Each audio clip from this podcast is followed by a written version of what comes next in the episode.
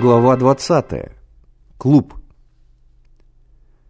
Клуб состоял из одного только зрительного зала.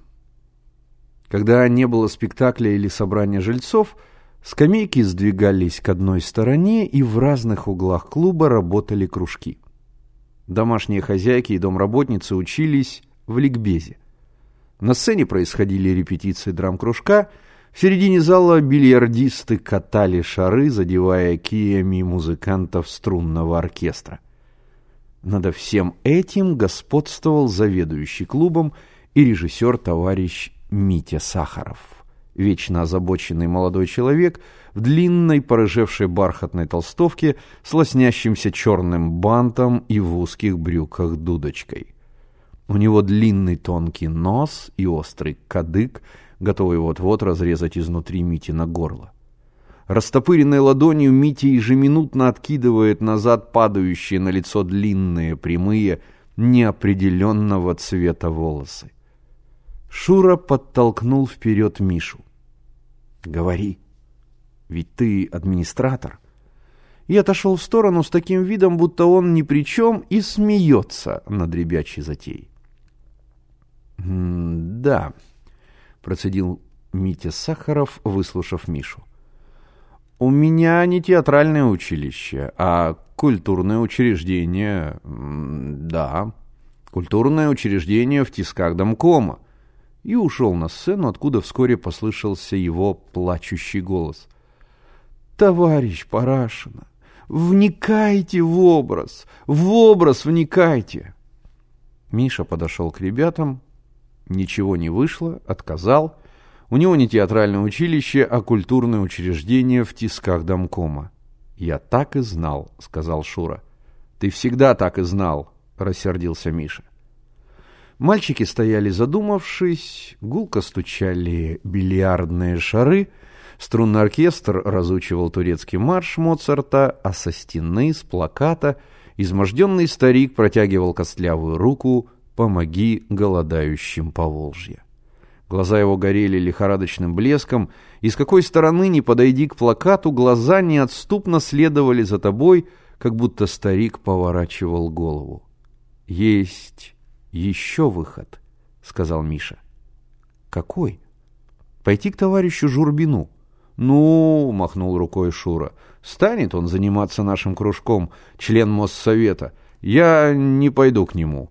Еще на ведьму нарвешься. А я пойду, сказал Миша. В конце концов, это не собственный клуб Мити Сахарова. Айда, Генка. По широкой лестнице они поднялись на четвертый этаж, где жил Журбин. Миша позвонил, Генка остался на лестнице, он отчаянно трусил, и когда послышался шум за дверью, бросился бежать, прыгая через три ступеньки.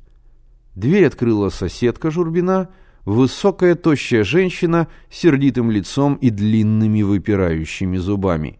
«Тебе чего?» — спросила она. «Мне нужен товарищ Журбин». «Зачем?» «По делу». «Какое еще дело? Шляются тут», — пробормотала она и захлопнула дверь, едва не прищемив Мише нос. «Ведьма!» — закричал Миша — и бросился вниз по лестнице. Он почти скатился по ней и с размаху налетел на кого-то. Миша поднял голову, перед ним стоял товарищ Журбин. «Что такое? Ты чего безобразничаешь?» Миша стоял, опустив голову. «Ну?» — допрашивал его Журбин. «Ты что, глухой?» «Нет». «Что же ты не отвечаешь?» «Смотри!» Больше не безобразничай. Тяжело ступая, Журбин медленно пошел вверх по лестнице. Миша побрел вниз. Нехорошо получилось. Он слышал над собой тяжелые шаги Шурбина. Потом шаги стихли, раздался скрежет ключа в замке, шум открываемой двери.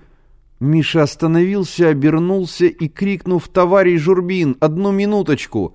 побежал вверх. Журбин стоял у открытой двери. «Что скажешь?»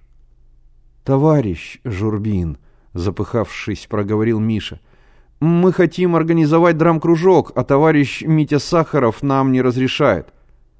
Кто это мы? Мы все ребята со двора. Журбин продолжал смотреть на Мишу, потом усмешка тронула его усы, и в глазах появилась улыбка. Он ничего не отвечал. Он стоял и улыбался, глядя в голубые Мишины глаза. И почему улыбался? — и о чем думал этот пожилой грузный человек с орденом Красного Знамени на груди, Миша не знал. «Ну что ж, зайдем поговорим», — произнес наконец Журбин. Миша вошел вслед за ним в квартиру. Ведьма сердито посмотрела на Мишу, но ничего не сказала.